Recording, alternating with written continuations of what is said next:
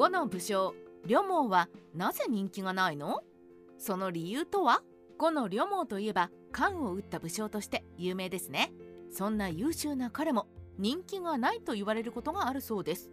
それはなぜなのでしょうか？呂蒙の人生とその不人気を形成した小説三国志演義についても紹介していこうと思います。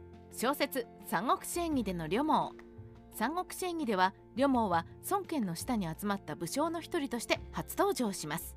そして民衆を公正に扱う人間として描かれています。が蜀の武将関羽を策略にはめ討ち取ります。三国志演義では蜀が主人公で特に関羽は主人公の劉備を助ける重要なキャラですから人気もありました。そのため関羽を討った呂蒙はその死に間際に関羽の霊に取りつかれ孫権を罵った挙句全身から血を噴出して死んだというとんでもない最後になっています。人気者の関羽を討ち取ってしまったことから呂蒙は完全なる悪役にされてしまったのです。ちなみに呂蒙と共に関羽を撃った半将も関羽の霊に取りつかれて死んでいます。では実際の呂蒙はどのような人物だったのでしょうか。貧しい生まれで粗暴だった呂蒙呂蒙の家はとても裕福とは言えない家庭でした。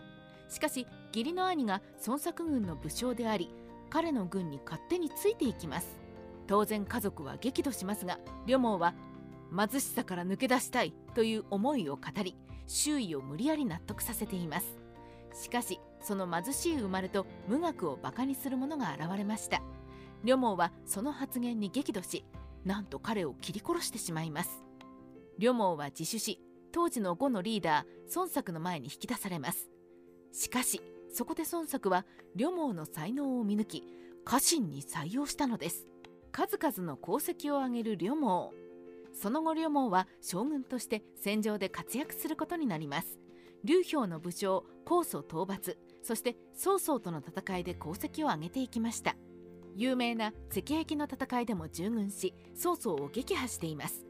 呂蒙は特に策略を得意とし宋人との戦いでは罠を用いて彼を敗走させることに成功しています。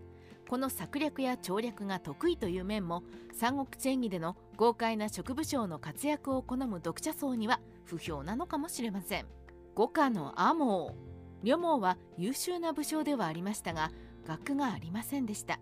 そのため主君の孫権に職務のためにはもっと学問をした方が良い。と言われ必死に勉学に励んだそうです。その後学者も及ばないほどの実力になったとか。ある日同僚のロシクが呂蒙のもとを訪ねました。ロシクは呂蒙に無学なイメージを持っていましたがその博識に驚きこれでは呉の町にいた時のようにアモーとは言えないなと感激したそうです。アモーの「あ」は何々ちゃんという意味でモーちゃんと子供扱いした言い方です。このエピソードが五家のアモーという生語の成り立ちとなります。関羽を討つ。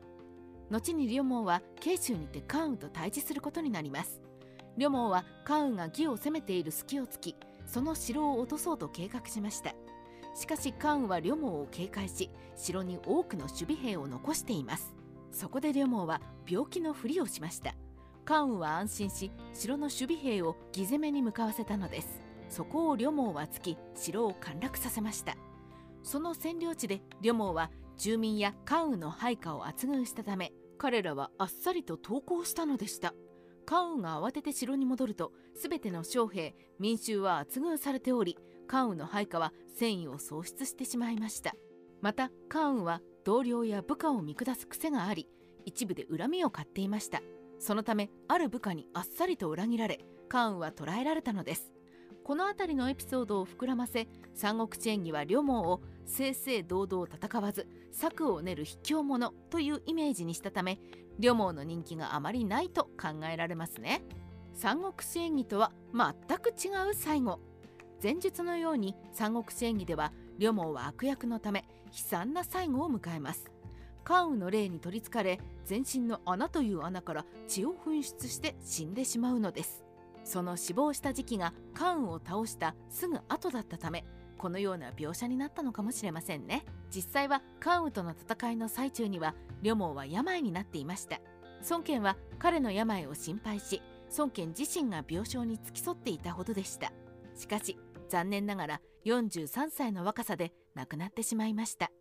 両毛が亡くなると孫権は音楽を禁じ食事も粗末なものにして喪に服したといいます。